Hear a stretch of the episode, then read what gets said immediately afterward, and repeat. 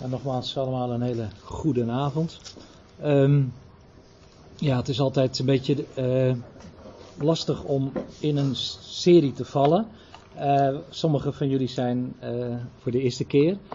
Um, dus ter inleiding is het goed om even te vertellen, en dat had je misschien ook al wel in de Dabo-brief gelezen, dat we een serie doen over sleutelpersonen in Gods heilsplan. En we laten dan vooral uh, zien dat uh, Gods heilsplan is ingedeeld in verschillende fasen. Waarin uh, ja, de Heer zich op een speciale wijze openbaart. En tegelijkertijd ook ja, bepaalde specifieke verantwoordelijkheden geeft aan die verschillende sleutelpersonen. Ehm, we zijn begonnen met, met Adam. Uh, we hebben gezien eigenlijk uh, de periode voor de zondeval. Uh, hoe de aarde toen was en de verantwoordelijkheid van, van Adam en Eva. Ehm, hoe ja, zij de verantwoordelijkheid ook hadden om die hof te bewaken en te bewaren. We hebben gezien hoe vervolgens dan Satan zijn, zijn intrede doet in de hof. hoe de mens ten val komt. Uh, eigenlijk ook uh, een bepaalde systematiek die uh, Satan gebruikt om de mens ten val te brengen. En we hebben gezien dat dat vooral eigenlijk ging door middel van het woord. Hè? Het woord dat wordt, wordt ondermijnd en ja, eigenlijk ter discussie wordt gesteld. Um, van, van Adam zijn we eigenlijk verder zo de geschiedenis van de mensheid doorgegaan. En toen zijn we gekomen bij Noach. Hebben gezien ook de tijd uh, uh, ook, uh, die ook geleid heeft tot de zondvloed. ook het verbond met Noach hebben we behandeld. Ehm, en vervolgens ja, zijn we gekomen via eigenlijk weer opnieuw een, een, een catastrofe. Hè? Namelijk uh, dat de mens in, uh, in Genesis 11 zich verenigt, en zichzelf een naam wil maken en uh, een toren bouwt. Um, en eigenlijk, ja, God provoceert door, ja, niet te doen wat de Heer gezegd had, namelijk om de aarde te vervullen. Hè, maar men kwam, bleef samen op één plaats. En we hebben gezien dat ja, de mens hè, die zichzelf dan een naam maakt, uh, in feite ook ja, het collectief is van de mensheid. Uh, de mens die zich uh, verzet tegen God. En ja, de naam, hè, die eigenlijk een antinaam is, want er was al een naam. Hè. De Heere zelf heeft een naam, heeft zich in zijn naam ook bekendgemaakt, hoewel hij dat nou vooral in Exodus 3 eigenlijk voor het eerst dan ook uh, verder ook doet aan, uh, aan Mozes. maar zien wij toch al dat ja, de Heer zich in zijn wezen en in zijn naam toch al heeft geopenbaard. En toen zijn we, dacht ik, deels terechtgekomen bij de volgende sleutelpersoon en dat is dan Abraham. daar wil ik dan verder mee gaan. kort en dan willen we vervolgens doorgaan naar Mozes. Dat is weer een volgende fase. Um, ja, het bijzondere natuurlijk van de roeping van Abraham, zoals we met elkaar zullen gaan zien, is dat uh, voortijds uh, ja, handelde de Heer met, uh, met, ja, met de mensheid in zijn geheel, eh, de volkeren. Um, en dan zien wij dat vanaf Genesis 12 de Heer echt een persoon uh, uitverkiest. Uh, een persoon, Abraham, waarmee hij dan verder een heel nieuw volk begint. Hè, het nageslacht van Abraham. waar we dan komen bij het volk Israël. Die natuurlijk uh, ook de periode van Abraham eigenlijk toch ook wel een hele, een hele specifieke fase is. Hè. Abraham ook echt een sleutelpersoon. Um, zoals we met elkaar ook uh, zullen zien. Want ik stel voor dat we dan ook nu maar beginnen bij uh, het lezen van Genesis 12. ik heb een, vrij veel teksten, of bijna alle teksten heb ik ook, laat ik ook weer opnieuw projecteren. omdat best ook wel heel wat teksten voorbij zullen komen. En ik hoop dat jullie het inderdaad allemaal kunnen lezen, de teksten zoals die op het scherm staan of op de wand staan. Ja. Ehm, Genesis 12. Laten we lezen vanaf eh, vers 1 tot en met 3. De Heere nu zei tegen Abraham: Gaat uit uw land, uit uw familiekring en uit uw huis van uw vader naar het land dat ik u wijzen zal. Ik zal u een groot volk maken, u zegenen en uw naam groot maken. En u zult tot een zegen zijn.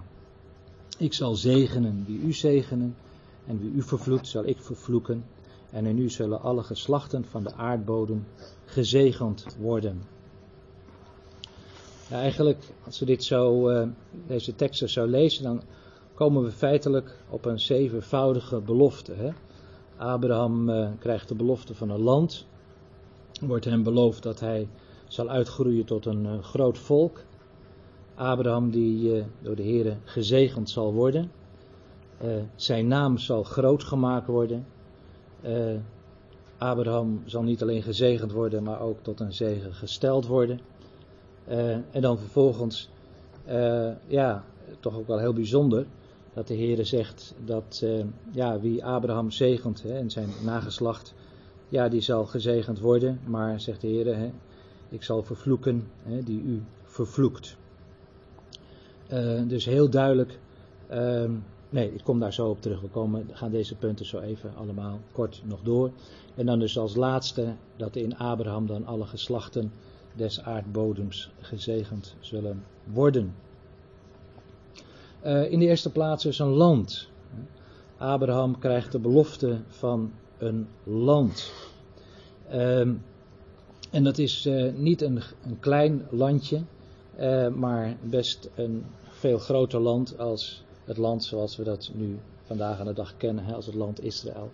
Het is van de rivier van Egypte af eh, tot aan de grote rivier die de Bijbel dan aanduidt als de rivier de Uifraat. Dus ik heb zo even geen kaartje, maar je kunt je voorstellen dat dat een, eh, een enorm groot gebied is en eigenlijk een veelvoud is van ja, dat kleine strookje land hè, wat Israël nu uh, tot, uh, tot haar beschikking heeft.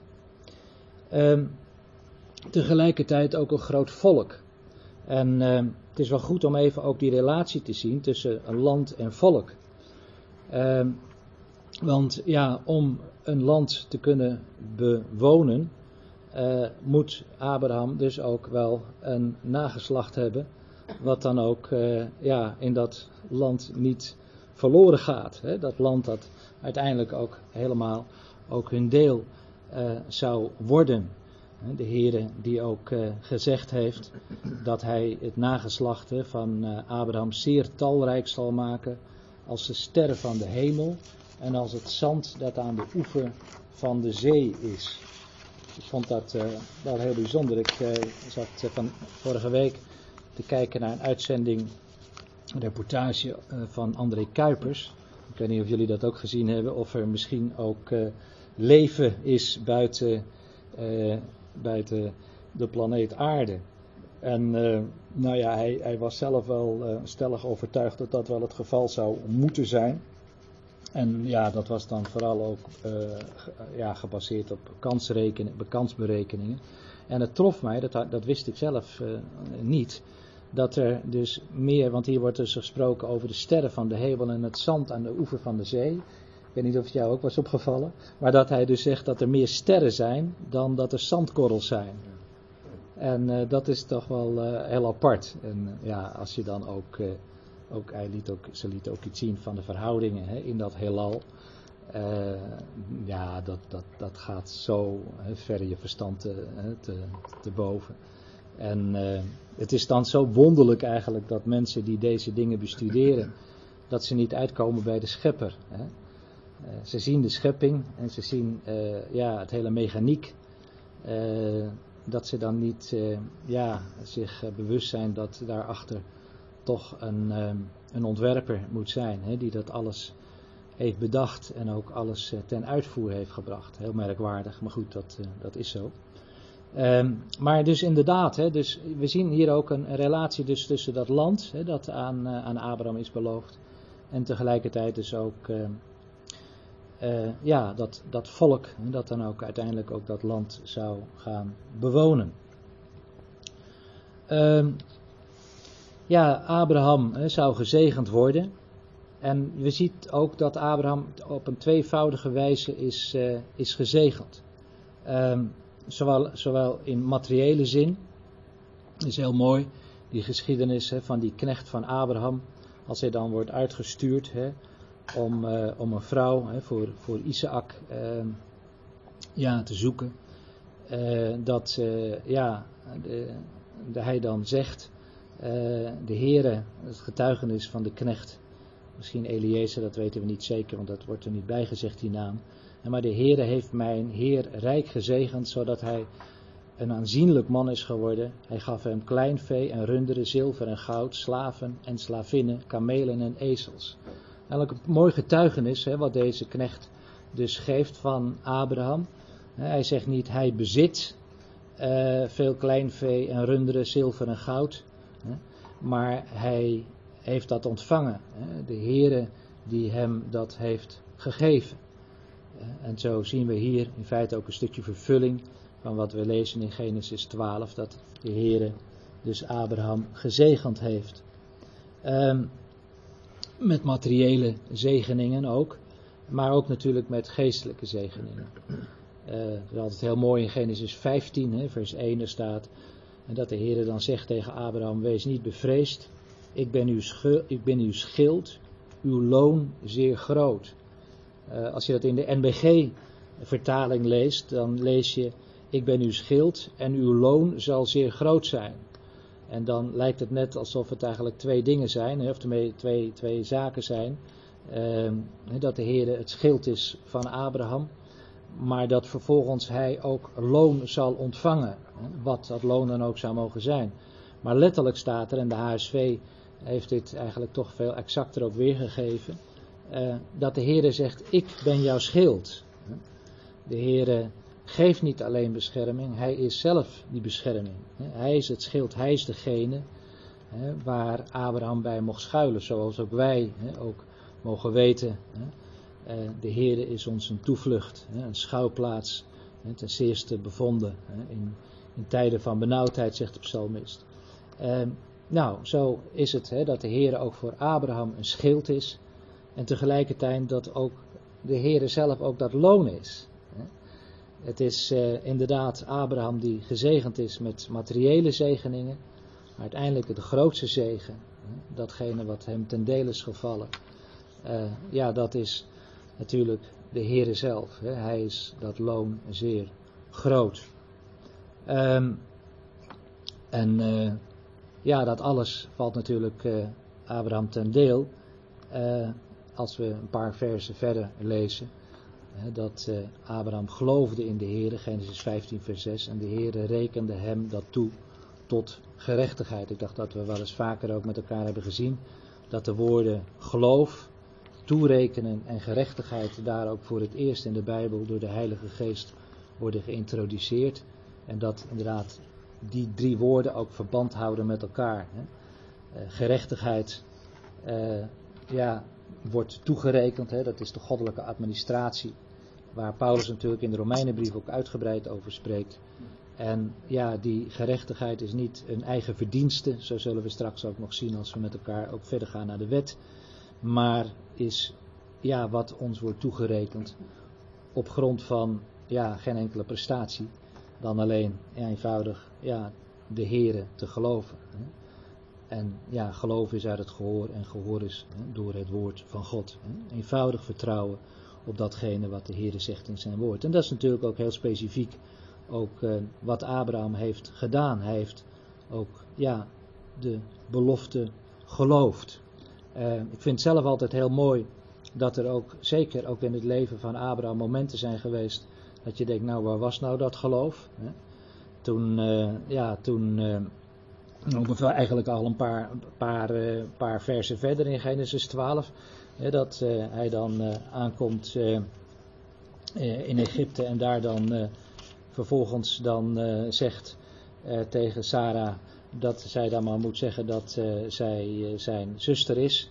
Hè, en, en eigenlijk via, nou ja, een halve leugen, want het was enerzijds hè, zijn halfzuster, uh, dat hij dan, ja, feitelijk toch niet ten volle vertrouwt op, op, op, op, op de Heer. maar het mooie is, vind ik zelf altijd, dat in Genesis 11, hè, waar al die geloofsgetuigen worden genoemd, die hele reeks van geloofsgetuigen, dat de Heer dan ja, zich, van zichzelf zegt, dat hij de overste leidsman en de voleinder van dat geloof is. En we hebben ook wel eens vaker met elkaar gezien dat het geloof, van, als de Bijbel ons dat leert, niet het geloof is, niet alleen in Christus, ook dat is het, maar ook het geloof van Christus. Het is het geloof wat ook van Abraham, eh, ja, door de Here ook, eh, ja, ook is voleindigd, ook is voltooid, ook vol is gemaakt.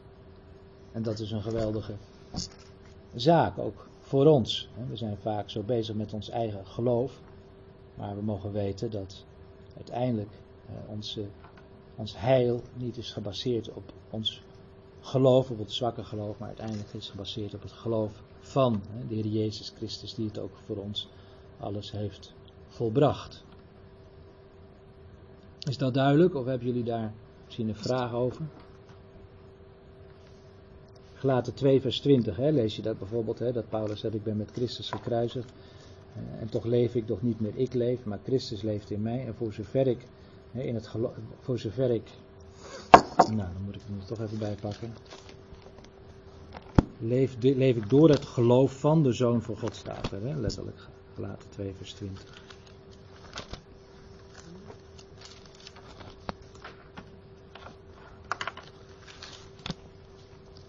Zet er nog eens even bij.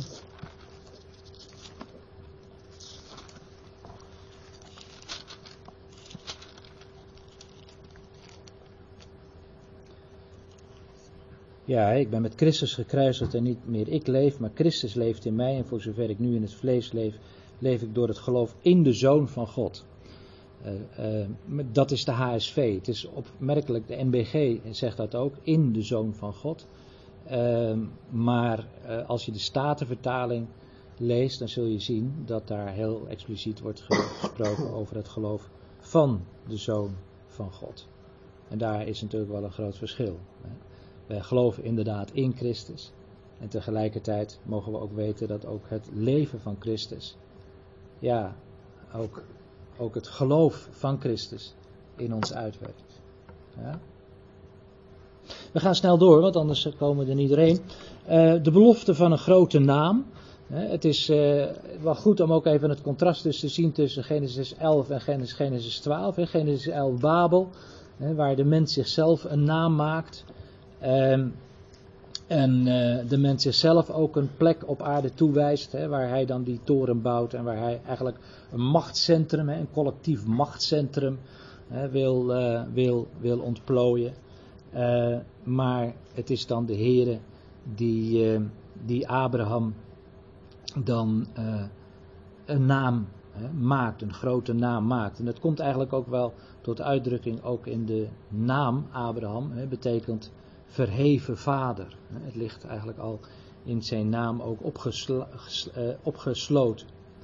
Ook opmerkelijk dat je ook leest over de Hethieten in Genesis 23 vers 6 uh, dat zij hem, Abraham ook uh, herkennen als een vorst van God. Dus ook kennelijk toch ook iemand met een, uh, met een groot gezag. Um, de Heere die dat ook nog weer herhaalt, ook in Genesis 18. Um, ehm, dat is die geschiedenis zo vlak voor Sodom en Gomorra, weet je wel, waar dan die engelen naartoe gaan en waar de Heere dan Abraham bekend maakt. Um, uh, wat hij dan zal doen. En dan zegt de Heer, hè, ik zal hem tot een groot en machtig volk maken. Hè. Hij zal tot een groot en machtig volk worden. En alle volken van de aarde zullen in hem gezegend worden. Een groot en machtig volk. En zullen we straks ook nog weer even zien. Het is inderdaad dat Abraham ook tot zegen zal gesteld worden. Ook voor niet alleen de individuen, hè, individuele mensen, die volgen in het voetspoor van Abraham, het geloof van Abraham. Genesis 15, vers 6. De Heer rekende hem het geloof toe tot gerechtigheid. maar ook de volken. En daar zien we eigenlijk het profetische uh, ja, perspectief, dat uiteindelijk ook de volkeren tot geloof zullen komen. De volkeren ook gezegend zullen worden. Overigens denk maar ook aan de woorden van de Heer Jezus tot zijn discipelen. Maakt alle volkeren tot mijn discipelen en doopt hem in de naam van de Vader, de Zoon en de Heilige Geest.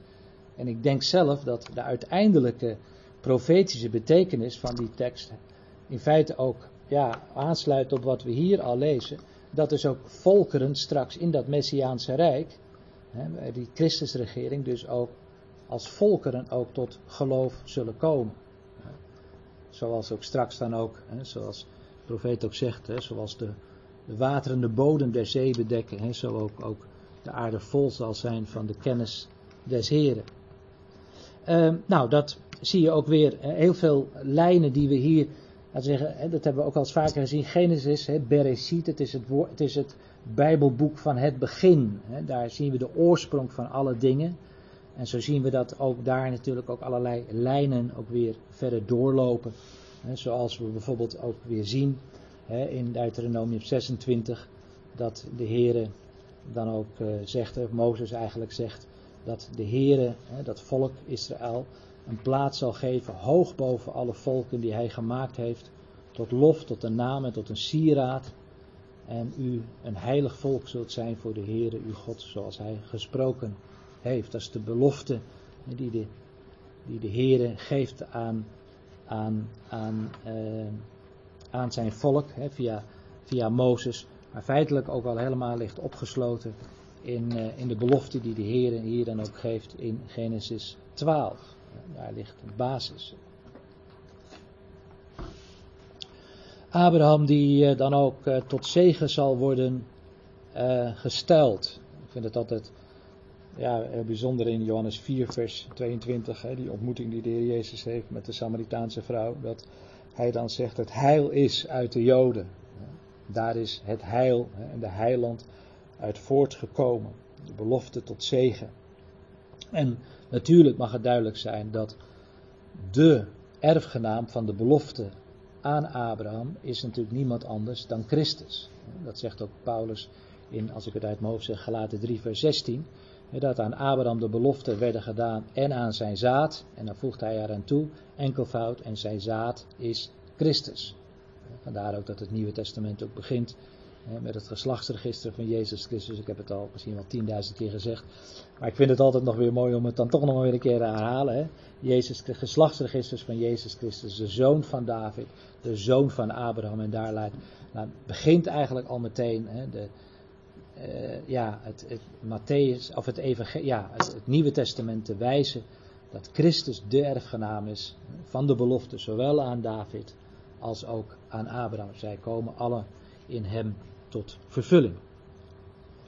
En dan, ja, zegen en vloek voor de omringende volken, afhankelijk van hun houding ten opzichte van Abraham.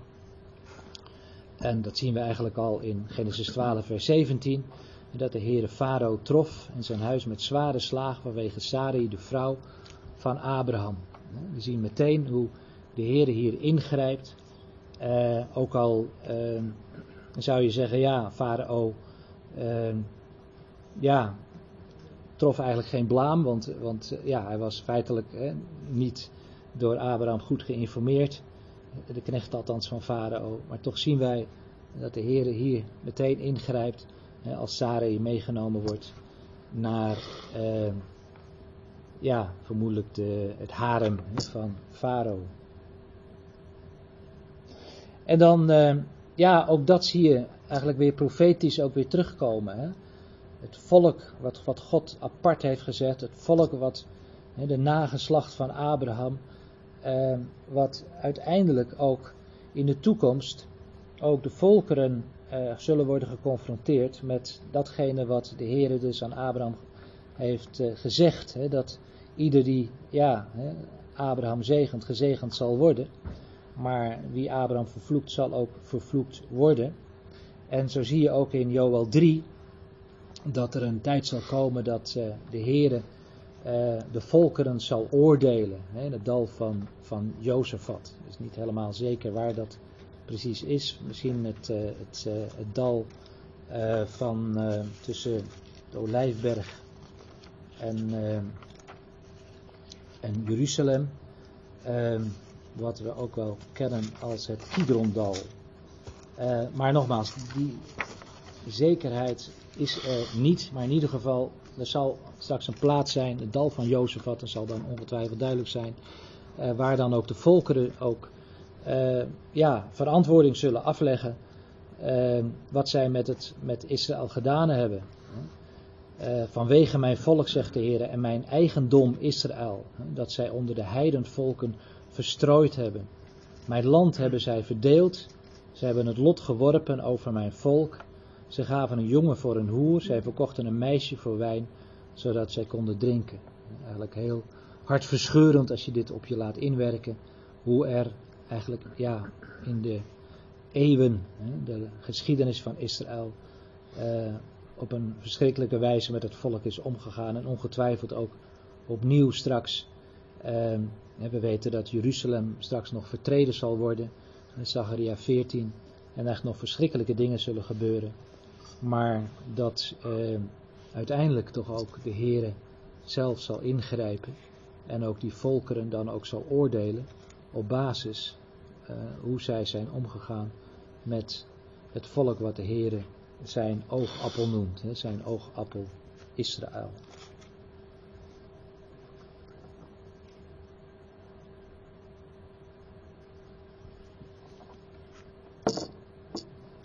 En dan, ja, met Abraham of in Abraham zullen alle geslachten des aardbodems gezegend worden. Het Hebreeuwse woordje we, wat hier staat, Abraham, eh, zou inderdaad misschien wel beter ook in Abraham kunnen zijn. Uh, en dan, ja, moeten we dus natuurlijk ook weer denken aan het zaad van Abraham. Hè. Uh, de Heer Jezus Christus die uiteindelijk de erfgenaam is van Abraham. Tegelijkertijd is natuurlijk het ook met Abraham en zijn volk, zijn nageslacht. Het is opmerkelijk dat eh, de islam een, ook eh, de laatste decennia een heel eigen eindtijdvisie uh, heeft ontwikkeld.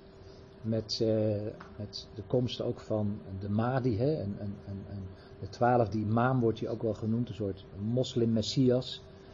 Ehm, die ehm, straks dan zijn kalifaat wereldwijd zal oprichten. De heerschappij over de aarde zal krijgen. Maar dan zal er eerst uh, dat volk Israël zal moeten worden ehm, van de aarde, de bodem moeten worden verwijderd. Hè. Dat, dat, dat is de overtuiging die men heeft.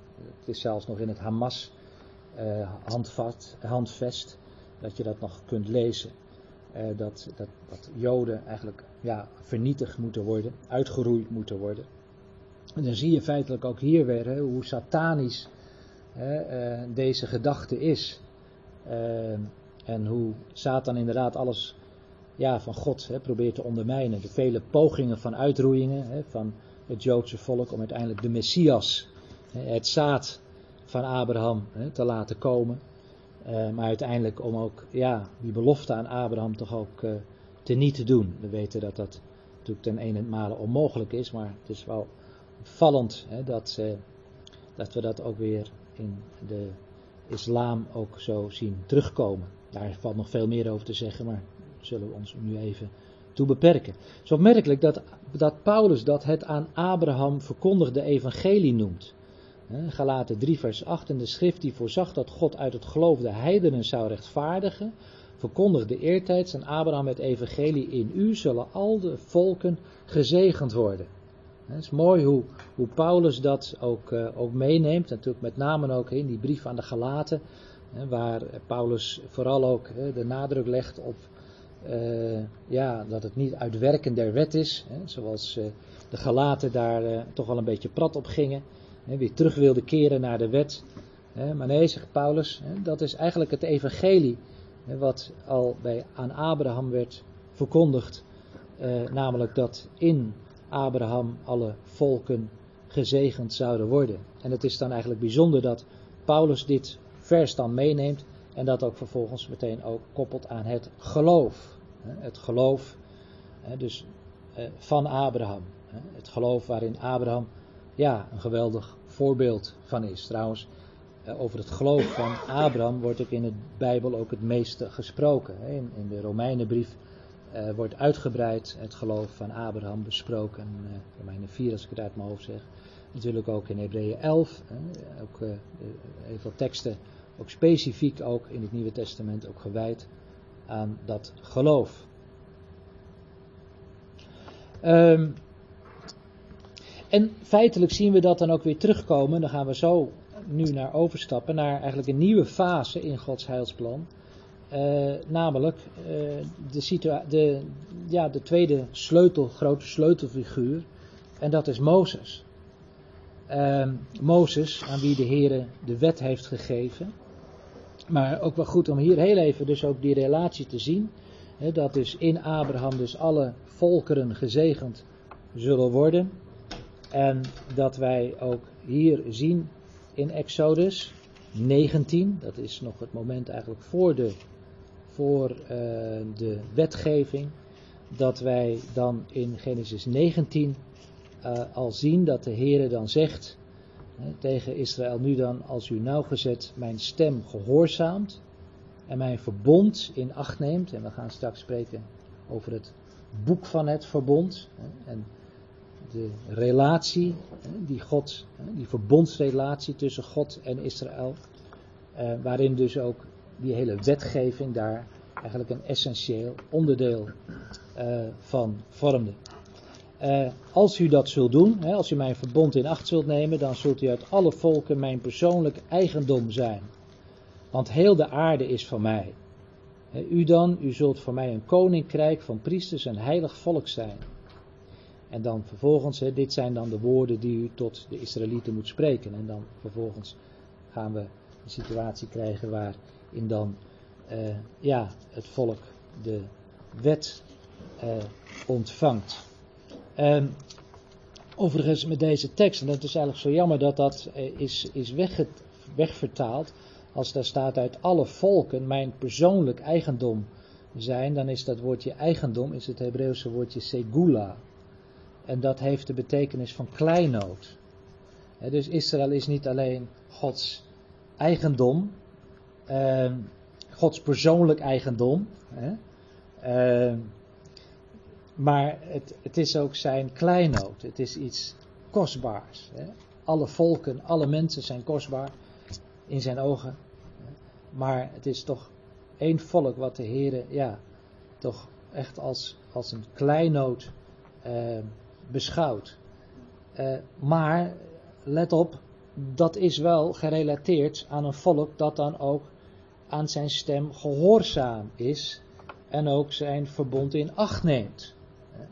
Het is dus niet zo dat, uh, ja, dat, dat Israël ja, meer zou zijn dan alle andere volken. Het is inderdaad het volk dat God heeft uitverkoren. Maar uiteindelijk de kostbaarheid van dat volk ligt in de gehoorzaamheid van het volk. En die gehoorzaamheid van het volk zal dan ook straks ook uh, de oorzaak zijn waardoor dat volk dan ook tot zegen kan zijn voor de, volkeren der aarde. In Abraham zullen alle volken gezegend worden. Ja, dat zal ook zijn door de gehoorzaamheid. Israël zal ook de weg van de gehoorzaamheid moeten gaan en uiteindelijk ook uh, niet hun eigen gerechtigheid uh, zullen moeten zoeken, waar Paulus ook over spreekt. Um, in Romeinen 10 dat zij wel een ijver voor God hebben, maar het is een ijver zonder verstand. Maar dat uiteindelijk um, zij die gerechtigheid bij die ander zullen moeten zoeken. Uh, en dan die ander met een hoofdletter, de Messias, de Heer Jezus Christus. Dan zal het ook een koninkrijk van priesters en een heilig volk zijn. En als we straks gaan spreken over de wet en gaan kijken dat Israël die wet niet heeft gehouden, ja, ik zeg er maar meteen bij, niet heeft kunnen houden, dan zou je kunnen zeggen, maar dan zijn eigenlijk deze woorden te vergeefs opgetekend. Ik denk het niet, want ook dit is zo'n typisch zo'n tekst die eigenlijk twee, ehm, twee ehm, lagen heeft. De eerste laag is natuurlijk dat ja, als Israël toen tot geloof was gekomen hè, en toen ook inderdaad gehoorzaam was geweest, dan zou het ook tot een licht en tot een zegen voor de volkeren zijn. Dan zouden voor de volkeren, te midden van de volkeren, uh, een geweldig uh, uh, ja, ehm, ja, voorbeeld zijn. Eh, ook in de wijze waarop de Heer hen zou zegenen. De Heer zou de ziekte zou hij, verwijderen en hij zou ja, hen op allerlei wijzen, zowel geestelijk als materieel zegenen. Ehm, maar daar was wel de noodzaak van uh, gehoorzaamheid. Tegelijkertijd zien wij dat natuurlijk we zometeen gaan spreken over dat verbond, maar dat wordt, verbond wordt in Jeremia 31 genoemd een oud verbond. En dan blijkt dus dat het oude verbond zal plaats moeten maken voor een nieuw verbond. En dat nieuwe verbond is het verbond niet waar Israël en het volk zelf die wet eh, zal pogen te onderhouden, maar eh, de tijd zal dat, dat zal de tijd zijn waarin inderdaad het volk tot bekering is gekomen, tot geloof is gekomen. En de Heere dan ook zelf die wetten in hun harten zal schrijven. En uiteindelijk dat volk ook gehoorzaam zal zijn. En uiteindelijk dan ook een volk zal zijn, een koninkrijk van priesters. Israël is altijd een koninkrijk beloofd. En uh, een koninkrijk uh, waar de Heere zelf de koning is, denk maar aan de komst. Waar we overal, trouwens later het, het volgende fase, of de volgende seizoen ook over zullen spreken. Ook de tijd van het koninkrijk, de komst van de Heer Jezus. Die ook zegt, het koninkrijk der hemelen is nabijgekomen, omdat de koning zelf hè, nabij is gekomen. Het koninkrijk, dat is de belofte hè, die expliciet aan Israël is gegeven. En waar zij dan ook als priesters hè, eh, tot zegen voor de volken en de aarde zullen zijn. Niet alleen de stam Levi, die eigenlijk kleinschalig al die priesterdienst vervulde, maar uiteindelijk zal eh, het hele volk tot zegen worden voor de volkeren der aarde. En dan ja, komen we dus inderdaad dus bij Mozes. Laten we eerst eens even kijken hoe die belofte van dat land uh, zijn vervulling vindt. Want ja, de belofte van het land bleef dus in de periode van Abraham, Isaac en Jacob. Uh, het bleef een belofte. Zij zagen de vervulling eigenlijk van verre. Uh, maar zij hebben die belofte niet in hun leven in vervulling kunnen zien gaan uh, zien gaan en ook niet kunnen zien gaan. Nou, de eerste, eigenlijk drie belangrijke voorwaarden, dat is uh, ja, de gehoorzaamheid, hebben we al gezien. God die zijn belofte vervult op basis van gehoorzaamheid. We hebben dat overigens de vorige keer nog even gezien en ik denk dat het toch ook wel goed is om dat er nog heel even bij te pakken in, Genesis 22. Hè, die, dat prachtige hoofdstuk waar waar, waar Abrahams geloof dan op de proef wordt gesteld. Uh, en als uh, dan vervolgens uh, ja, de Heere eh, ja, zichzelf een lam ten brandoffer heeft voorzien, Abraham die dat zegt tegen Isaac.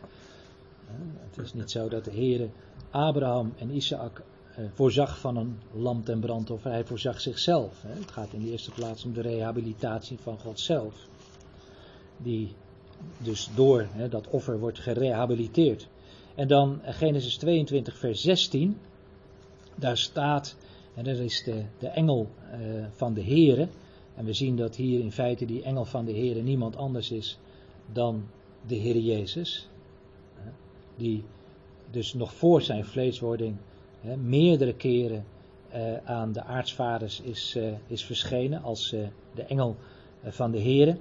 Uh, die dan ook, zo lezen we in vers 16 ook, bij zichzelf zweert. Hè, daar blijkt ook weer zijn goddelijke autoriteit. Um, en dan zegt de Heer, omdat u dit gedaan hebt en mij uw zoon, uw enige niet onthouden hebt, zal ik u zeker rijk zegenen en uw nageslacht zeer talmrijk maken als de sterren aan de hemel en als het zand dat aan de oever eh, van de zee is. En uw nageslacht zal de poort van zijn vijanden in bezit hebben. Uh, dat, betekent, dat geeft eigenlijk zoveel meer als de dominantie van, van, van, van, het, van Israël, het volk. En dan staat er in uw nageslacht zullen alle volken van de aardbodem gezegend worden, omdat, zie je weer, u mijn stem gehoorzaamd geweest bent. Zie je, ook hier, we hebben daar de vorige keer even al bij stilgestaan, maar even voor degenen die vanavond eh, voor het eerst zijn, nog even, hier nog even de aandacht op vestigen. Dat het is door middel van het geloof. Het is door het geloof wat hier bij Abraham wordt beproefd. En dat de Heer zegt, het is op basis van dat geloof dat dan ook ja, die belofte ook in vervulling zal gaan. Het is altijd door gehoorzaamheid en geloof. Ja, en dan natuurlijk uh, ja, dat grote volk, uh, dat uh, moest er komen. Want met 70 zielen, dat was het hele gezin van Jacob toen zij naar Egypte vertrokken. ja, daar kun je geen land mee bewonen. dat is een beetje krapjes. Um, en er is nog een derde aspect. Uh, ja, het land is niet krap, maar de menigte is krap. ik zal even corrigeren. Uh, ja. En de zonde van ja, de Canaanitische volken waren nog niet tot volheid gekomen. Dat is ook een belangrijke voorwaarde, uh, die we dus ook moeten meenemen. Um, want dat, ook dat had de Heer tegen Abraham gezegd. Je ziet eigenlijk het profetische woord, hè, ook Abraham altijd, of eigenlijk de, ja, de, het volk altijd heeft begeleid, hè, ook Abraham.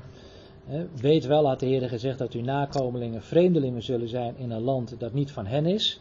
Nou, dat land wordt niet bij name genoemd, maar terugziende weten we dat dat Egypte was. Eh, zij zullen hen dienen en men zal hen 400 jaar onderdrukken. Maar ook zal ik over het volk dat zij zullen dienen recht spreken. De Heer spreekt recht.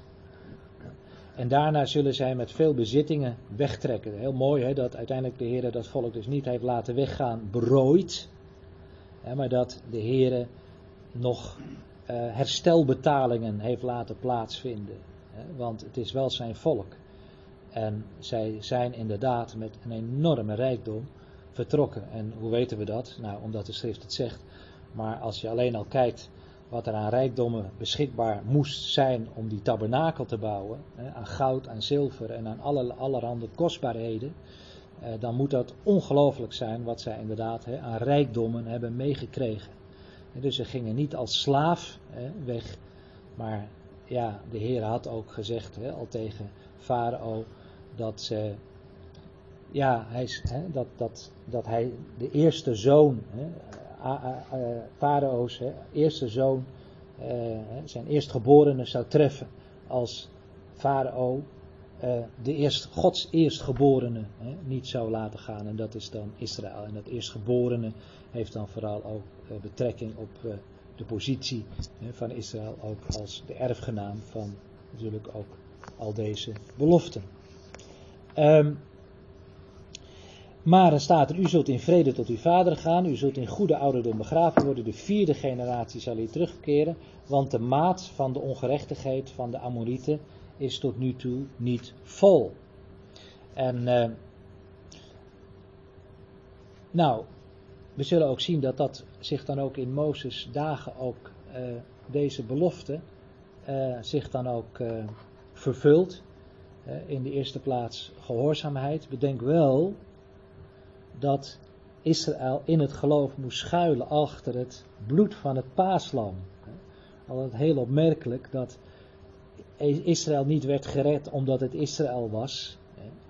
Maar Israël werd gered, die verderfengel ging voorbij, omdat daar bloed aan de deurpost, aan de, zijde, de bovendorpel en de zijposten was gestreken. Dat was de voorwaarde. Anders zou ja, dan zou, hè, dan, dan, dan, dan zou op die nacht hè, ook uh, ja, hè, ja, de eerstgeborenen ook uh, gestorven zijn.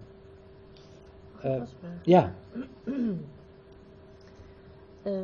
de, de maat was nog niet vol. Ja. Wat betekent dat? Ja, de maat was nog niet vol. Dat wil eigenlijk zoveel zeggen dat ehm, God is geduldig.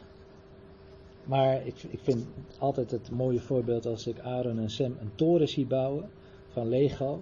En dan komt er nog een, een, steentje bovenop en nog een steentje en dan denk je nou, nee, en dan komt er nog eentje, dan denk je zou het, ja, en dan nog eentje en dan nog eentje en uiteindelijk valt die toren, die valt om. Nou dat is eigenlijk denk ik een heel mooi beeld hoe de Heer uh, ja, geduldig is, hè, uh, langmoedig is, hè, lang is van moed, uh, maar dat er een moment gaat komen waar een grens wordt gepasseerd. En dat is feitelijk ja, de volheid hè, van de zonde dat, uh, dat dus uh, daar op zeker moment hè, is geweest waarop de Heer zei, en nu tot hiertoe en niet verder. En dat is dan, laten we zeggen, net dat bovenste stukje wat, waarmee het dan is omgevallen. En het wonderlijke is natuurlijk ook, en we hebben wel, de Engelsen zeggen, hè, history is his story, hè, dat, dat in feite ja, dat is natuurlijk ook het prachtige, prachtige met de geschiedenis. Dat in die geschiedenis in feite ook al de, al de toekomst ligt opgesloten. Hè. De Heer die dus ook geweten heeft wanneer dat moment zou zijn waarop hij zou ingrijpen. En dat is dan eigenlijk ook meteen ook de reden waarom, want daar, daar wordt vandaag aan de dag ook nog wel vaak over gesproken van ja, God is zo'n uh, wraakzuchtig God. Maar bedenk wel dat de Heer pas heeft opgetreden op het moment dat die zonden van die volken tot een hoogtepunt is zijn gekomen.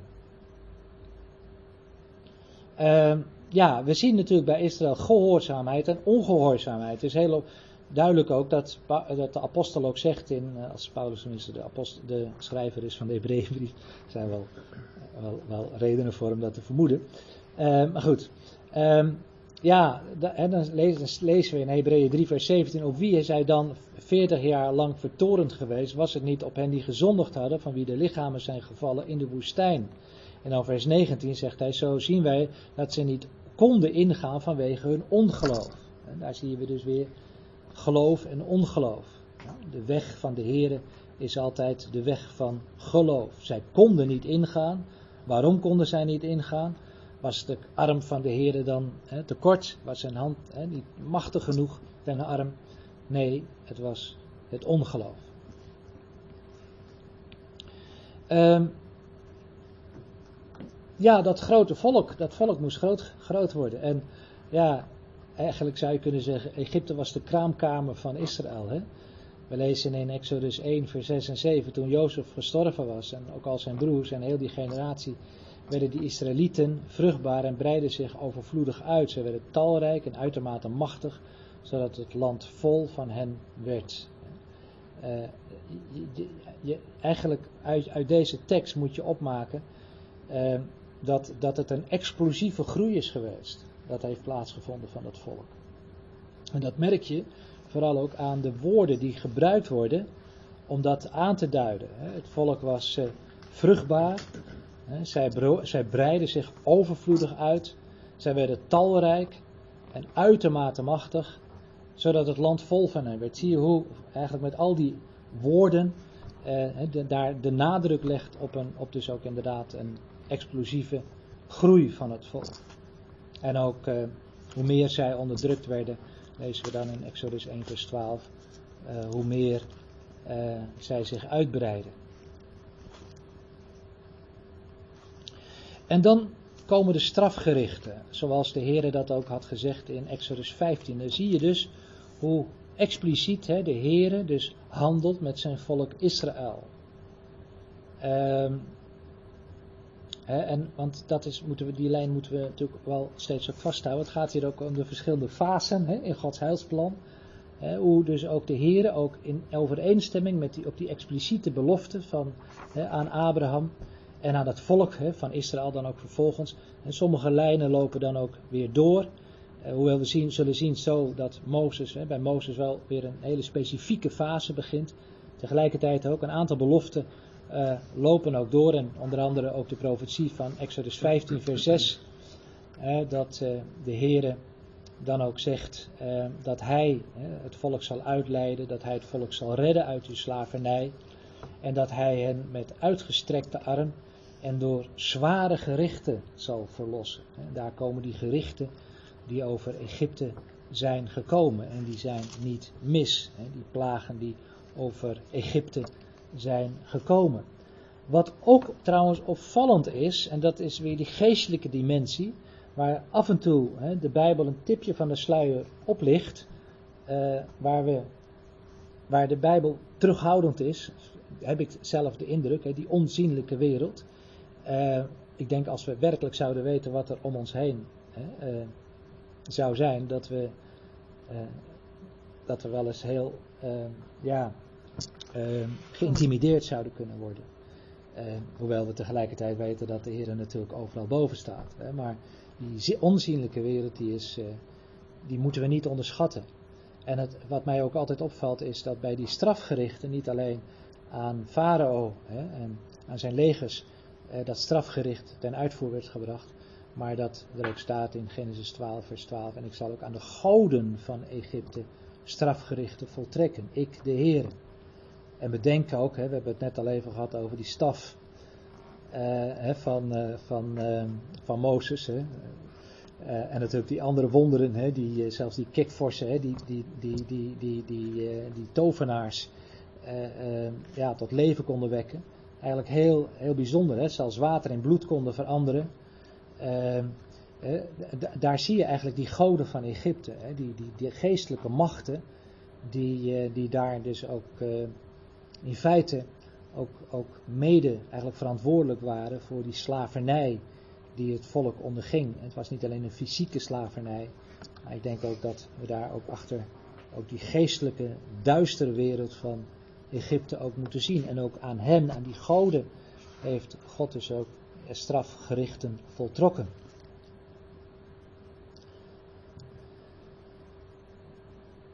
Ja, ook de Heere die ook zegt, hè, als in, in Deuteronomium 9. Waar Mozes dan ook voor zegt hè, dat, dat de Heere die volkeren dan ook voor hun ogen zal verjagen. En dat de Heere dan ook zegt hè, vanwege eh, dat, dat ze dan niet in hun hart moeten zeggen. Hè. Vind ik zo apart wat hier staat. En niet in hun hart moeten zeggen. Want ze zullen het niet hardop gezegd hebben, want dat zeg je niet. Hè, zoiets. Vanwege mijn gerechtigheid. Hè, heeft de Heer mij in dit land gebracht.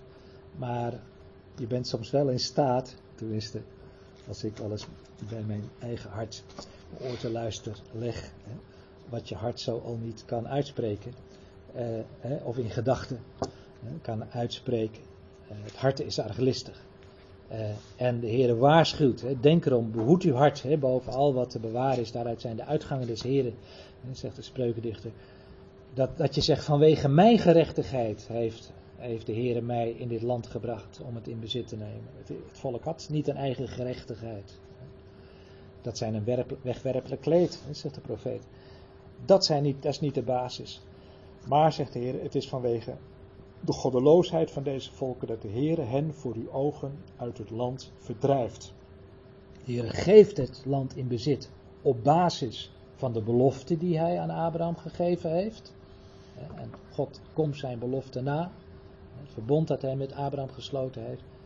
Uh, maar hier zien wij dat het verdrijven van die volken, uh, ja, dat is niet zozeer een belofte. Dat is een, uh, een aanzegging, dat is een voorzegging. waar we ook in de Bijbel goed onderscheid tussen moeten maken. Ehm, ja, dat houdt verband dus met de goddeloosheid van die volken. En daarom dat de Heere hen dus ook uit het land heeft verdreven. Toen was de maat vol. Toen was de maat vol, ja. En dan komen we bij de wet. En daar willen we het vanavond ook nog even een ogenblik over hebben. De wet, wat is de wet? Ja, wat is het Hebreeuwse woord voor wet? Nou, eh, het Hebreeuwse woord is Torah. En eh, ja, voor de Torah uh, kun je eigenlijk drie dingen verstaan. Dat zijn de vijf boeken van Mozes. Als wij spreken over de Torah, of vooral zeker als de Joodse mensen spreken over de Torah, dan spreken ze over de vijf boeken van Mozes. Uh, soms ook worden die vijf boeken ook gewoon aangeduid als Mozes. Denk maar wat de Heer Jezus zegt. of eh, dat wat we lezen in Lucas 24 met betrekking tot de Emmausgangers. Hij begon bij Mozes bij de profeten en legde in al de geschriften wat op hem betrekking had. Daar zie je die driedeling van de Tenach. De Torah, dat zijn de eerste vijf boeken, de Noen, de Neveim, dat zijn de profeten. En de Kaf, dat zijn de Ketuvim, dat zijn de geschriften. Dat dacht ik wel eens vaker eh, met elkaar besproken. Ehm, dan betekent dat woordje Torah ook onderricht. Het is ook onderwijs. Bedenk wel dat, zoals we straks ook met elkaar ook zullen zien, de wet ook, ook een stuk onderwijs is van de Heer. En natuurlijk sowieso dat de eerste vijf boeken van Mozes eigenlijk een en al onderwijs, onderricht zijn. Um, nou, het zijn ook inderdaad, in Deuteronomium 31 kun je dat lezen, dat met name ook de priesters en de levieten ook waren aangesteld. Niet alleen voor de dienst in de tempel, maar ook heel specifiek de verantwoordelijkheid hadden om ook dat onderwijs ook te geven. Het volk dat ook door de priesters en de levieten onderwezen eh, moesten worden. Overigens ook de wet of de rechtspraak ook ondersteunen. En dan als we het hebben over de wet, ja, dan hebben we het in feite ook over de geboden en verboden die die wet bevat. En ik heb ze niet nageteld, moet ik eerlijk zeggen, maar het zijn er 613. 613 geboden en verboden van de wet. Dus uh, wel, wel, goed, hè, als, we, als we het hebben over de wet of als we het hebben over de Torah, uh, dat we ook dat, dat eigenlijk toch nader uh, specificeren, hè, wat, wat, we, wat, we, wat we bedoelen. Andries, hè? Ik heb ook nog wel een vraag, ja. of, of je dat misschien kunt aanvullen binnen, laat ik het even heel breed noemen, binnen onze christelijke cultuur heeft Ja. natuurlijk de tien geboden of, Ja. of de tien woorden ook een, een, een expliciete plaats Ja. Daar kom, ik, daar kom ik op terug hoor. Oké, Komt, eh, komt zo ter sprake. oké, dan ben ik heel benieuwd naar hoe relatie tot dit Ik ben er ook benieuwd naar. naar jullie reactie. Nee hoor, maar goed. eh, nee, maar daar komen we straks ook over te spreken. Ja, ik moet eh, dan wel snel doorgaan natuurlijk. Ehm Past erop. Past erop, precies, ja. Ehm, ja, wat is de betekenis van dat verbond? Hè? We kunnen dus, ja, zoals ik eigenlijk al in de inleiding al zei, hè, de relatie tussen God en zijn volk is een verbondsrelatie. Het is in feite een huwelijksrelatie. En een huwelijk, ja, daar wordt een akte hè, over opgesteld en die wordt ondertekend. En dat zien we in feite dus ook bij Israël ook gebeuren. Hè. Niet dat zij persoonlijk die wet hebben ondertekend, hoewel die wet wel door de Heer zelf is geschreven, door de vinger van God geschreven. Ehm, maar uiteindelijk hè, was dus ook, ehm, ja, die wet hè, ligt ook weer ingekaderd in ook weer die roeping hè, van Israël. Mooi dat de Heer ook zegt in Exodus 14, hè, u hebt zelf gezien wat ik met de Egyptenaren gedaan heb, zegt Mozes. Ehm, eh, die dan de woorden van de Heer vertolkt. En hoe ik u op Aarons vleugels gedragen en u eh, bij mij gebracht heb. Ik vind dat een prachtige beschrijving hoe de Heer eigenlijk aankijkt tegen die verlossing van Egypte. De Heer die dat volk tot zich gebracht heeft. Hij heeft het op Aarons vleugelen gedragen. Daar zie je eigenlijk de, de liefde ten opzichte, hè, ja, zoals de Heer dat hier zo onder woorden brengt ten opzichte van dat volk.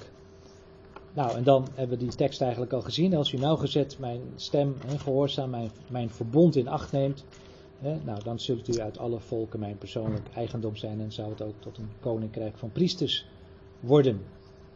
En dan, dit zijn de woorden die u tot de Israëlieten moet spreken, zegt de Heer tot Mozes.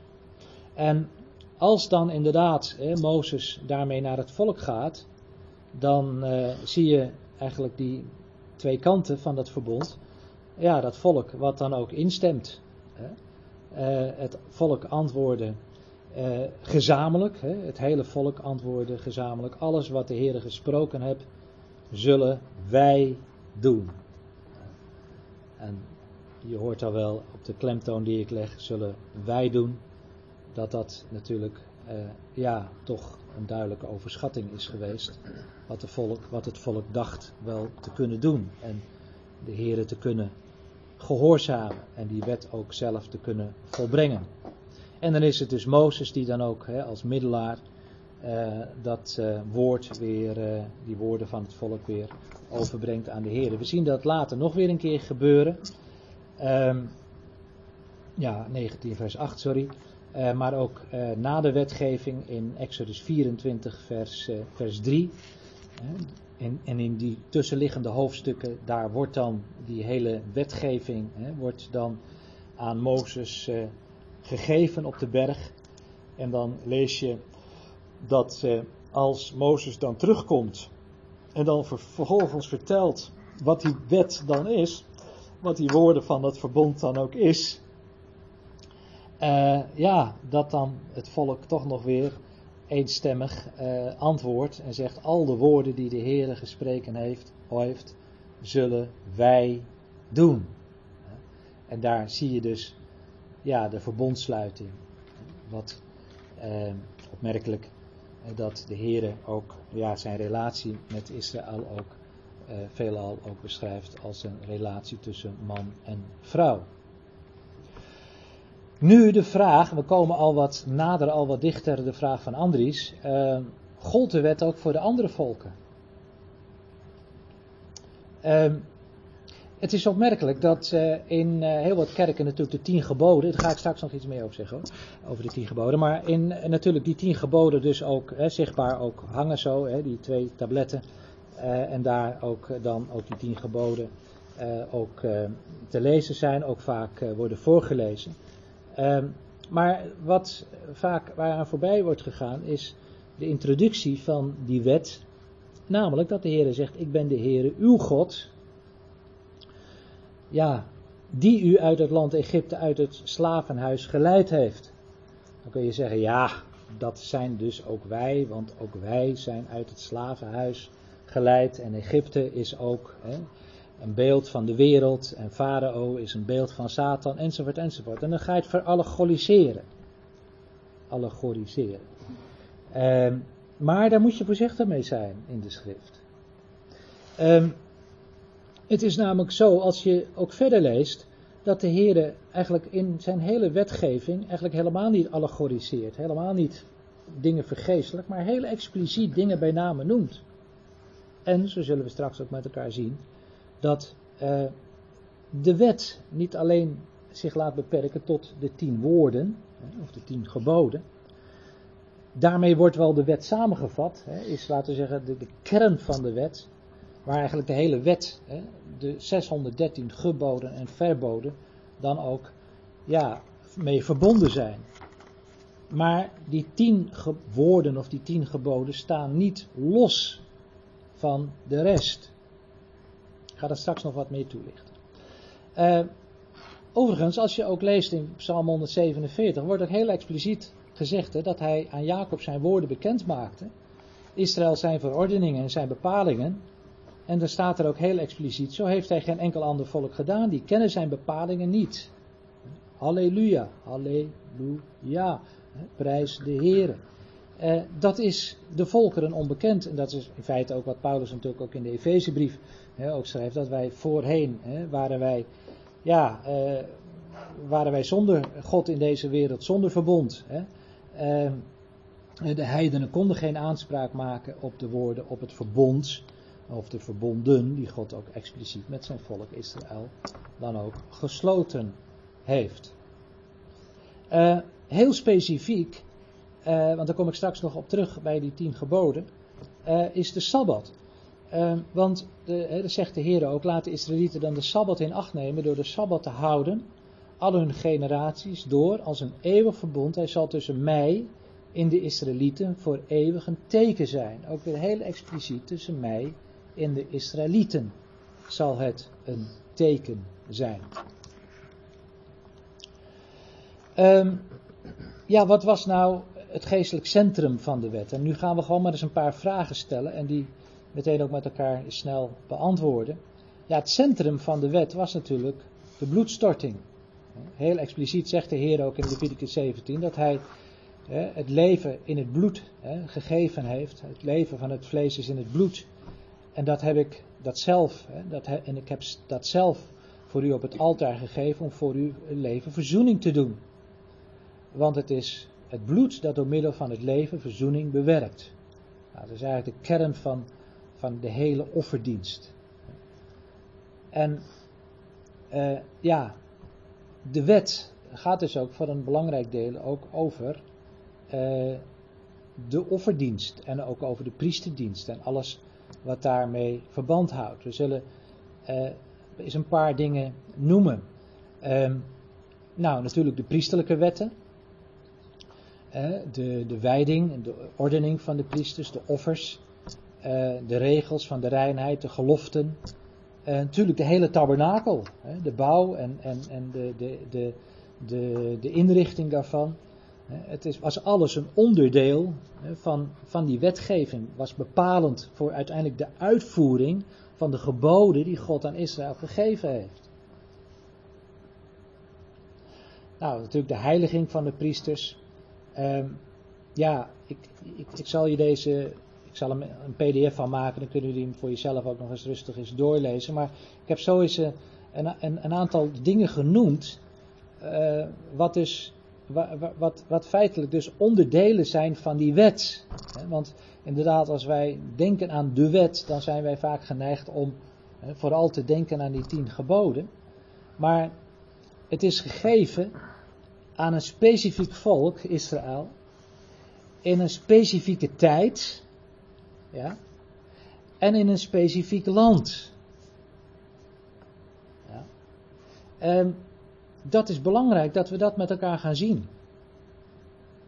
Ehm, bijvoorbeeld dat de, de, dat land moest beheerd worden vo- volgens de wetten van, die de Heer het- dat volk gegeven heeft. Het was niet zomaar dat ze konden zeggen, nou ja, dat land, hè, dat behoort ons toe en verder kunnen we het doen. Nee, heel uitdrukkelijk dat de Heer ook waarschuwt voor ontreinig het niet, want dan zal dat, dat land zal u uitspoelen, zoals ook het heidenen heeft uitgespuwd. En daar zien we feitelijk dat het land dus ook een heilig land is. Het is een stukje territorium. En we hebben de vorige keer al even, de, dacht ik, de relatie gelegd tussen eh, het paradijs, hè, het territorium wat Adam moest beheren, en het land wat dus hè, aan, aan Israël wordt gegeven, hè, om dat land te beheren in gehoorzaamheid. Eh, het mocht niet verkocht worden. Ehm, althans, niet voor altijd verkocht worden. Het mocht wel tijdelijk verkocht worden. Maar zoals jullie weten, het 70ste jaar hè, was het jubeljaar. Dan kwam het land weer terug aan de oorspronkelijke bewoner. Dus je kon wel tijdelijk dat land verkopen. eh, als je in, eh, aan lager wal was geraakt. Maar dan kwam het weer terug hè, aan de oorspronkelijke bewoner op dat 70ste jaar, dat jubeljaar. Ook was het zo dat eh, dat land ook het zevende jaar rust moest hebben. Hè. Niet alleen zes dagen werken en zevende dag rust, hè, de Sabbat, maar dat was feitelijk dus ook met betrekking ook tot het land. Dat dan ook eh, volledig rust moest hebben. En dat is dan ook weer het mooie, dat we dan ook weer zien in Exodus 23, dat de Heere daar vervolgens ook weer een voorziening treft voor de armen. Want die armen, die dan ook, als dat land dan braak lag, dan ook eh, ja, van dat land dan ook mochten eten. Ehm, en, en dat was natuurlijk eh, ja, ook weer een, een speciale voorziening die de Heere trof. Ehm, ook niet tweeledig zaad zaaien. Of twee vers- verschillende soorten zaad zaaien. Ik noem maar eens even enkele voorbeelden, laten we even de revue passeren. Ehm, die dus allemaal in de wet geregeld zijn. Eh, een boer, een Israëlische boer, kon dus niet zomaar hè, doen wat hij wilde, hè, ook met het zaaisel. Maar daar waren dus allerlei voorwaarden aan verbonden. Ik weet niet hoe het is met onze kleding, maar eh, een bovenkleed eh, mag niet uit twee verschillende soorten stof vervaardigd zijn. Ook kledingvoorschriften eh, geeft eh, de Heer. In nummer 15 lezen we zelfs aan met, met, met, met kwastjes die de, de Israëlieten moesten herinneren aan de geboden die de Heer had gegeven. Ehm, rechtspraak. Bedenk dat, hè, we zeiden het al, een koninkrijk, hè, dat deze rechtspraak dus ook werd gedaan ehm, onder dus de, ja, de fase waarin dus Israël dus rechtstreeks onder de goddelijk koningschap stond. Het was een theocratie, het was een godsregering. We weten dat op het moment dat het volk een koning wil, dat feitelijk de Heer dan ook zegt tegen Samuel, ja ze verwerpen niet jou, ze verwerpen eigenlijk mij, dat ik koning ben over hen. En zo zien wij ook dus ook dat in de, in de rechtspraak eh, ja, ook, ook straffen werden eh, toegepast die er niet om logen. Hè. Wie zijn vader of zijn moeder slaat, moet zeker gedood worden. Uh, wie dodelijk, uh, als er dodelijk letsel is, uh, moet u geven leven voor leven, oog voor oog, tand voor tand, hand voor hand, voet voor voet, brandwoord voor brandwoord, wond voor wond, striem voor striem. Dat is allemaal de wet. Allemaal onderdelen van de wet. Hoe de Heere dus uh, recht sprak en vervolgens ook uh, dat recht ook handhaafde. De huwelijksplicht. Je hoort dan wel eens, uh, ja, wel eens christenen zeggen, ja, we, die uit dankbaarheid de wet uh, dan ook uh, willen onderhouden. Ja, toch kom je wel een beetje gek uit. Want mannen, je zou er dus een tweede vrouw op na mogen houden. op voorwaarde dat je dus haar niet tekort doet. Hè, met voedsel, met kleding, met huwelijksgemeenschap enzovoort. Allemaal onderdelen van de wet. Let wel, het gaat hier om de wet in een specifiek volk, in een specifieke fase, in een specifiek land, onder specifieke omstandigheden. Dit is geen voorschrift, maar meer een bescherming. Het is niet een voorschrift om een tweede vrouw te nemen, laat dat duidelijk zijn. Absoluut niet, want zo heeft God het ook van oorsprong, denk ik, ook niet, of weet ik wel zeker niet bedoeld. Maar kennelijk heeft hij het wel gedoogd. En, en doordat de Heer het gedoogde, heeft hij tegelijkertijd ook in de wet is ook een bescherming uh, geregeld voor dus die vrouw. Bescherming van weduwe en wezen, treffen we aan. zelfs bescherming van dieren. een, een ezel die onder een last ja, uh, bezwijkt, ja, die moet overeind geholpen worden. Uh, samen vind ik zo apart, het moet samen gebeuren. Dus met, met heel veel liefde moet dat gedaan worden. met voorzichtigheid, hoewel het hier ook weer uh, gaat ook iemand, die, mensen, die, broeders die elkaar haten. Um, nou ja, nu dan even tot, uh, tot de kern komen. We hebben zo even wat, wat dingen de revue laten passeren. Wat, wat we misschien niet direct bij de wet associëren. Maar wat dus wel heel specifiek voor die tijd. Hè, uh, ja, vanaf Mozes. Uh, wel, ja, Gods. Ehm, ehm, ja, Gods administratie was. We hebben het vorige keer eigenlijk ook al even dat woord administratie gebruikt. Uh, laten zien, hè, zoals Amerika verschillende presidenten hebben, en dan spreken ze over een administration, hè, de administration of Bush of de administration of Obama, de administration van, van Trump, hè, bepaalde uh, fasen waarin hè, en, en, wetten die dan uh, gelden. Um, nou ja, was die wet nu voor altijd? Nee, uh, die wet, en ik denk dat het hier ook vooral ehm, ook in de kader ook van de Hebreeënbrief uh, ook uh, wel uh, vooral gezien moet worden. de, de, de tempeldienst, hè, de offerdienst, dat, dat was een schaduwdienst. Het waren schaduwen. die uiteindelijk heen wezen naar het wezen. Zo, hè, zoals de Hebreeën schrijver ook zegt, hè, kan ook nooit hè, met dezelfde offers die jaar, jaar in jaar uit onderbroken gebracht worden, hè, die naderen tot volmaaktheid brengen. Daarin zien wij dus in feite ook al dat dus de wet ook een tijdelijke aangelegenheid was. Het kon uiteindelijk niet volmaken. Die wet, hè, en dan met name ook dat onderdeel van, van ja, eh, die offerdienst, wat natuurlijk het, het centrum vormde, want elke keer hè, als de wet werd overtreden, kon, kon de zondaar met zijn offerdier naar de priester gaan en kon, kon dat bloed eh, stromen in, als substituut in, plaats van de zondaar. Ehm, maar bedenk wel, het, het kon nooit tot volmaaktheid brengen. Het was een tijdelijke instelling. En zo zien wij dat uiteindelijk die wet ehm, leidt tot Christus.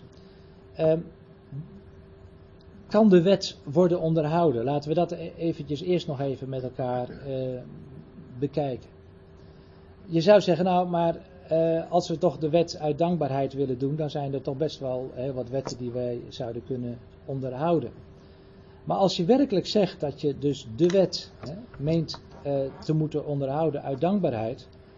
Ja, Jacobus zegt dat wie de hele wet in acht neemt, maar op één punt struikelt, die is schuldig geworden aan al de geboden. Dus het is niet eh, zoals sommigen wel eens denken van nou, ik maak keuzes. Hè? Ik, ik, eh, doe bepaalde dingen uit, hè, uit de wet, eh, die, die onderhoud ik. En de rest, eh, ja, eh, beschouw ik als ondergeschikt of zeg ik van ja, maar dat is toch eh, voor die tijd of wat dan ook. Het is niet zo dat, dat je dus zelf ja, die keuzes eh, geacht wordt eh, te maken. Want ja, wie op één eh, punt struikelt, is in feite schuldig aan alle geboden. Daarbij komt natuurlijk ook dat, eh, dat de wet gegeven is aan Israël, maar natuurlijk ook met een specifiek land. Eh, met een tempel. En in een fase dus van theocratie. Eh, vandaag aan de dag eh, is Israël, eh, althans een deel van het volk, terug in het land. Maar het is geen theocratie, maar het is een democratie. Het is niet dat Israël terug is in het land en vervolgens nu weer in staat is om de wet te onderhouden. Ook al zijn er, zou je kunnen zeggen, aan bepaalde voorwaarden voldaan, want ze zijn weer terug in het land en ze kunnen weer hè, hun akkers dan weer hè, eh, zaaien zoals de Heer dat heeft, eh, heeft eh, geboden en allerlei dingen doen. Zoals ook de orthodoxe Joden proberen hè, dan ook naar die wet te leven. Maar uiteindelijk de kern van die wet, ja, dat is de tempel, dat is de offerdienst. Hè, Dat is het bloed dat moest vloeien. Als we verder gaan en we luisteren naar de apostel Paulus, en bedenk wel, dan hebben we te maken met een, eh, met een ultra-orthodoxe Jood, een fariseer, hè, eh, onderwezen aan de voeten van eh, Gamaliel, eh, die, eh, ja, die uitblonk in het onderhouden van de wet. Ja, Paulus zegt, het gebod dat tot leven had moeten leiden, bleek voor mij de dood te betekenen. Want de zonde heeft door het gebod een aanleiding gevonden en mij misleid en daardoor gedood. Wat wil Paulus daar feitelijk mee zeggen? Nou ja, wat we lezen. Maar eigenlijk laat hij zien dat, dat die wet, het onderhouden van die wet, en kennelijk spreekt hij hier ook, ja, ook als ervaringsdeskundige. Hij spreekt ook als Jood. Hè. Hij heeft dus ook onder die wet ook geleefd. En dat hij ook, ja, in feite ook als ervaringsdeskundige ook zegt, ja, als ik probeer die wet te onderhouden, eh, ja, dan, dan werkt dat eigenlijk alleen maar de dood hè, eh, uit. Het, het, het, uiteindelijk is het alleen maar eh, een mechanisme dat je dat, dat, dat voedt, wat je eigenlijk alleen maar ja, ten neerdrukt. Het is die oude mens die ja, niet in staat is om die wet te vervullen. Andries. Een kleine aanvulling daarop. Ja, Als, als ik die versen verder lees, dan, dan, dan klopt het feitelijk niet met, met wat je bij punt 3 zegt dat de wet doodt. nee, Want er staat in vers 12, zo is dan de wet heilig ja, en het gebod is heilig, Ja. en rechtvaardig en goed. ja, Is dan precies. het goede de Ja. oorzaak van mijn dood geworden? Ja, Dus Ja. dat, dat, dat- dat nee, want uiteindelijk, ja, nee, het is goed dat je die vraag stelt, want dat is altijd het gevaar. Je, je pakt, zonde- omdat of- je in grote eh, lijn, ja, De, de wet is dan Ja. in, in, in dit voorbeeld, wat Ja. Paulus noemt, de spiegel. ja, En degene die zich in zelf in de spiegel bekijkt, is dan zeg maar hetgene, ja, de zonde die, die doodt. Dus ja. is de wet niet Ja, verkeerd. nee, nee, de wet is dus ook goed. Eh, Stel dat de wet niet goed was, dan zou God eh, iets verkeerds gegeven hebben. En dat, eh, dat, dat, dat kan natuurlijk niet. Dus, dus, dus de wet is goed en de, de wet is heilig. Ja. Eh, Paulus laat ook in Romeinen 7 ook heel expliciet ook zien dat het niet gaat om, eh, of dat, dat het probleem niet ligt in de wet, maar uiteindelijk het probleem ligt in de mens. Ja, de zonde de dood, zondaar. maar niet de wet. Ja, wat zeg je? De zonde dood, maar niet de wet dood. Nee, maar tegelijkertijd laat Paulus ook zien dat ook die, die wet ook weer aanzet tot, eh, tot zonde. De- er ook een prikkel is eh, voor, eh, voor de zonde. Ja, Wat eh, bedoelt eh, Johannes dan in de eerste brief van Johannes in eh, het tweede hoofdstuk van Ja. vers 3? En hierdoor weten wij dat wij hem kennen, namelijk als we zijn geboden in ja, Die zegt, die kennen wij zijn geboden niet in tot de wet ja. Ja, ik ga eerst even antwoord geven op Andries en dan komen we daar zo eventjes op jouw tekst eh, uit. Is dat goed? Uh, uh, Andries, nog heel even met betrekking tot Romeinen 7, om dat nog even duidelijk ook te stellen. Eh, vers 5, eh, waar staat, want toen wij in het vlees waren, waren de hartstochten van de zonde, die geprikkeld werden, eigenlijk energiostaten, die eigenlijk, ge- eigenlijk, ja, eigenlijk werden aangezet tot, hè, eh, energie hè, leverden, tot, eh, door de wet in onze leden eh, werkzaam om vrucht te dragen voor de dood. Dus het is niet de, wet die eh, verkeerd is, maar het is de wet die moet leiden tot inderdaad, Israël ook moest leiden tot datgene wat zij gezegd hadden. Zij hadden gezegd, alles wat de Heer gesproken heeft, zullen wij doen. Nou, wat feitelijk de bedoeling was, dat Israël zou gaan beseffen dat dat zullen wij doen, dat dat een toezegging was die zij nooit hebben kunnen waarmaken. Omdat in feite de mens van nature niet in staat is om aan de eis van God te voldoen. En zo zie je dus dat in feite eh, dat ook het, het, eh, ja, dat, eh, dat, dat het, het, het, het stellen, jezelf stellen onder de wet, dat je, dat je dan gaat merken dat die, dat die wet dus in, in feite eh, ja, die hartstochten hè, van die zonde eigenlijk alleen maar doet toenemen. Zoals hij ook elders zegt, als ik het goede wil doen, is het kwade mij nabij. Het, het zelf doen is een doodlopende weg. Ja. Ik, ik, ik, ik heb dat voorbeeld misschien wel eens gegeven toen ik pas tot geloof kwam. Toen dacht ik, en nu ga ik de Heer volgen. En nu ga ik echt alleen maar doen.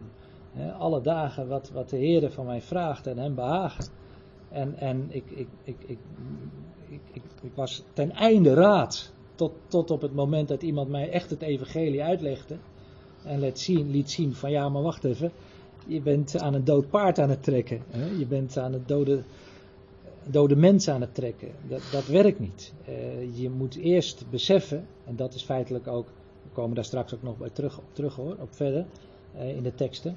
eh, dat, dat, dat we ook zullen zien dat uiteindelijk ook eh, eh, het, het Christus is die dan ook eh, ja, werkelijk ja, dat, dat leven hè, eh, en, en ja, dat, dat, dat kan, kan, kan uitwerken in, in ons.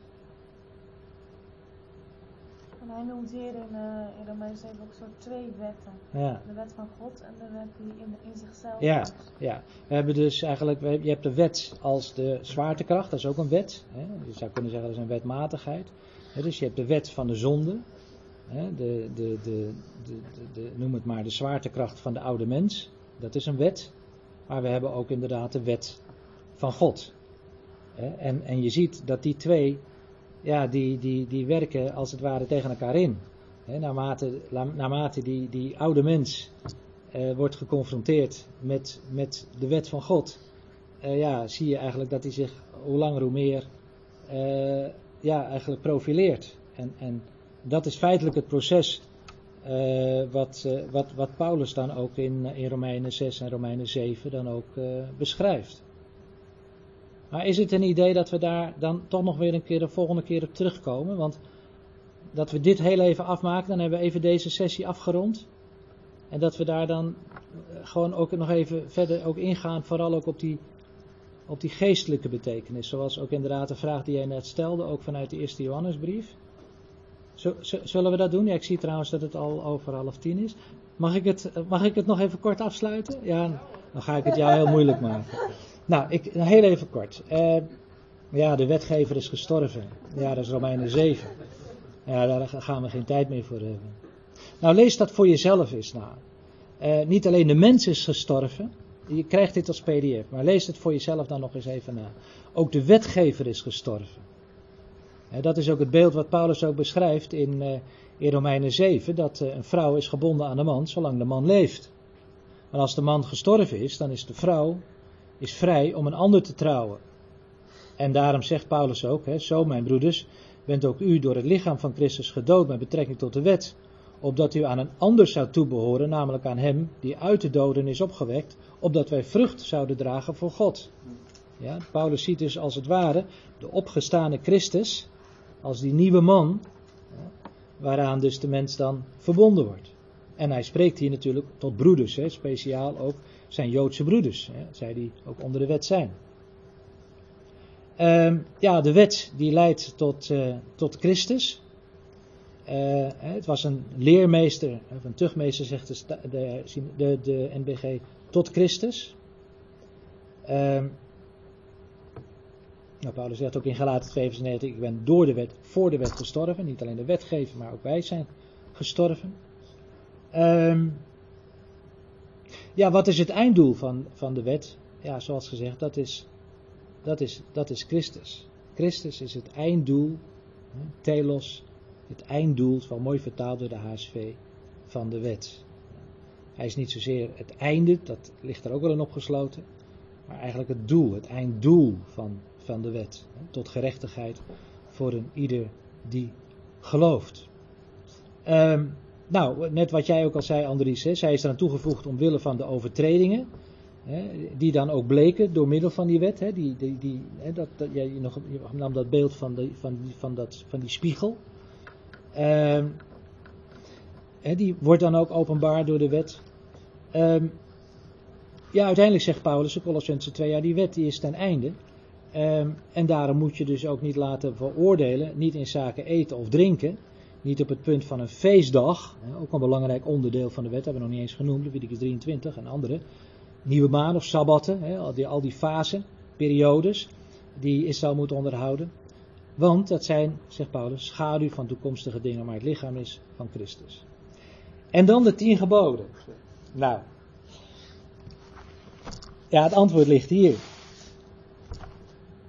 Alle geboden, alle tien geboden, alle tien woorden, worden direct of indirect bevestigd in het onderwijs van het Nieuwe Testament. Met uitzondering van één. Ja, dat is ook de Sabbat. En dat is de Sabbat. Dat is heel opmerkelijk dat er in het, in het, in het, uh, in dus in het Nieuwe Testament, of tenminste laat ik het zo zeggen, in de brieven. Hè, we weten natuurlijk dat de Heer Jezus hè, de, de, natuurlijk de wet onderhield. Hè, en, en, de Sabbat enzovoort enzovoort. Hij was ook uh, degene die ook uiteindelijk die wet ook heeft vervuld. Maar het is opmerkelijk dat we nergens dus in uh, het onderwijs uh, aan de gemeente, en dan bedoel ik dus met name de brieven, een inzetting vinden of een verwijzing vinden. Nou ja, verwijzing wel, maar een inzetting vinden dus naar de Sabbat, om die te onderhouden. Heb je ook een, uh, een beeld bij waarom dat zo is? Echt. Uh... Nou, ik denk zelf, maar dat is, uh, dat is dan mijn eigen interpretatie, maar ik denk zelf dat. het is natuurlijk opmerkelijk dat, dat je leest in Genesis 1, hè, dat, of is het, ja, Genesis 1, als op die zevende dag, hè, we lezen steeds elke keer, hè, het was de eerste dag, het was de tweede dag, hè, het was avond geweest, het was morgen geweest, de eerste dag, de tweede dag, de derde dag, de zesde dag. En het is opmerkelijk dat met betrekking tot de zevende dag, dat God zegt, en het was goed. Het was stoof, het was goed. En dan is het heel opmerkelijk dat na op die zevende dag niet volgt en het was avond geweest en het was morgen geweest, de zevende dag. Met, met andere woorden, die Shabbat, die rustdag, ging als het ware, duurde voort. God had zijn werk voltooid. En, uh, en ik denk dat dat ook in feite de rust is. Hè, de rust uh, ja, uh, van het voltooide werk. En ja, in dat opzicht denk ik eigenlijk twee dingen. Ja, ik denk soms wel eens meer dingen dan twee, maar goed. eh, dat de Sabbat ehm, dus eigenlijk elke dag zou moeten zijn. Dus zodat we elke dag mogen leven uit rust van het volbrachte werk. Tegelijkertijd, het zou, dit zou als muziek klinken in de oren van Gerda, ehm, denk ik ook, nou, laat ik niet moeten zeggen, maar sorry. Nee, ja, ik, heb altijd, ik heb altijd zeven dagen in de week gewerkt. En dan op de zevende dag dan, ja, ging ik vaak uitspreken. één, twee, soms drie spreekbeurten. En zaterdag voorbereiding, enzovoort, enzovoort. Ik denk niet dat ik daar goed aan heb gedaan. Ehm, want ik denk wel dat het een scheppingsgegeven is. Dat er wel een rustdag is. En hoe je die rustdag dan invult. En wat dan die rustdag, welke dag dan die rustdag is. Voor, voor ons, we hadden dat altijd voorgenomen, zou het dinsdag zijn, zouden we als rustdag nemen. Ehm, maar, ehm, ja. Wat zeg je? Het is dinsdag, ja precies, het is dinsdag. Ja, ik me nog niet eens gerealiseerd. Maar, eh, dus ik denk wel dat het een scheppingsgegeven is, dat, dat, dat het zo is. Maar als we natuurlijk gaan zeggen van de wet, wij onderhouden de tien geboden en wij lezen voor de zevende dag, de eerste dag of de achtste dag, ja, dan neem je volgens mij de schrift niet serieus.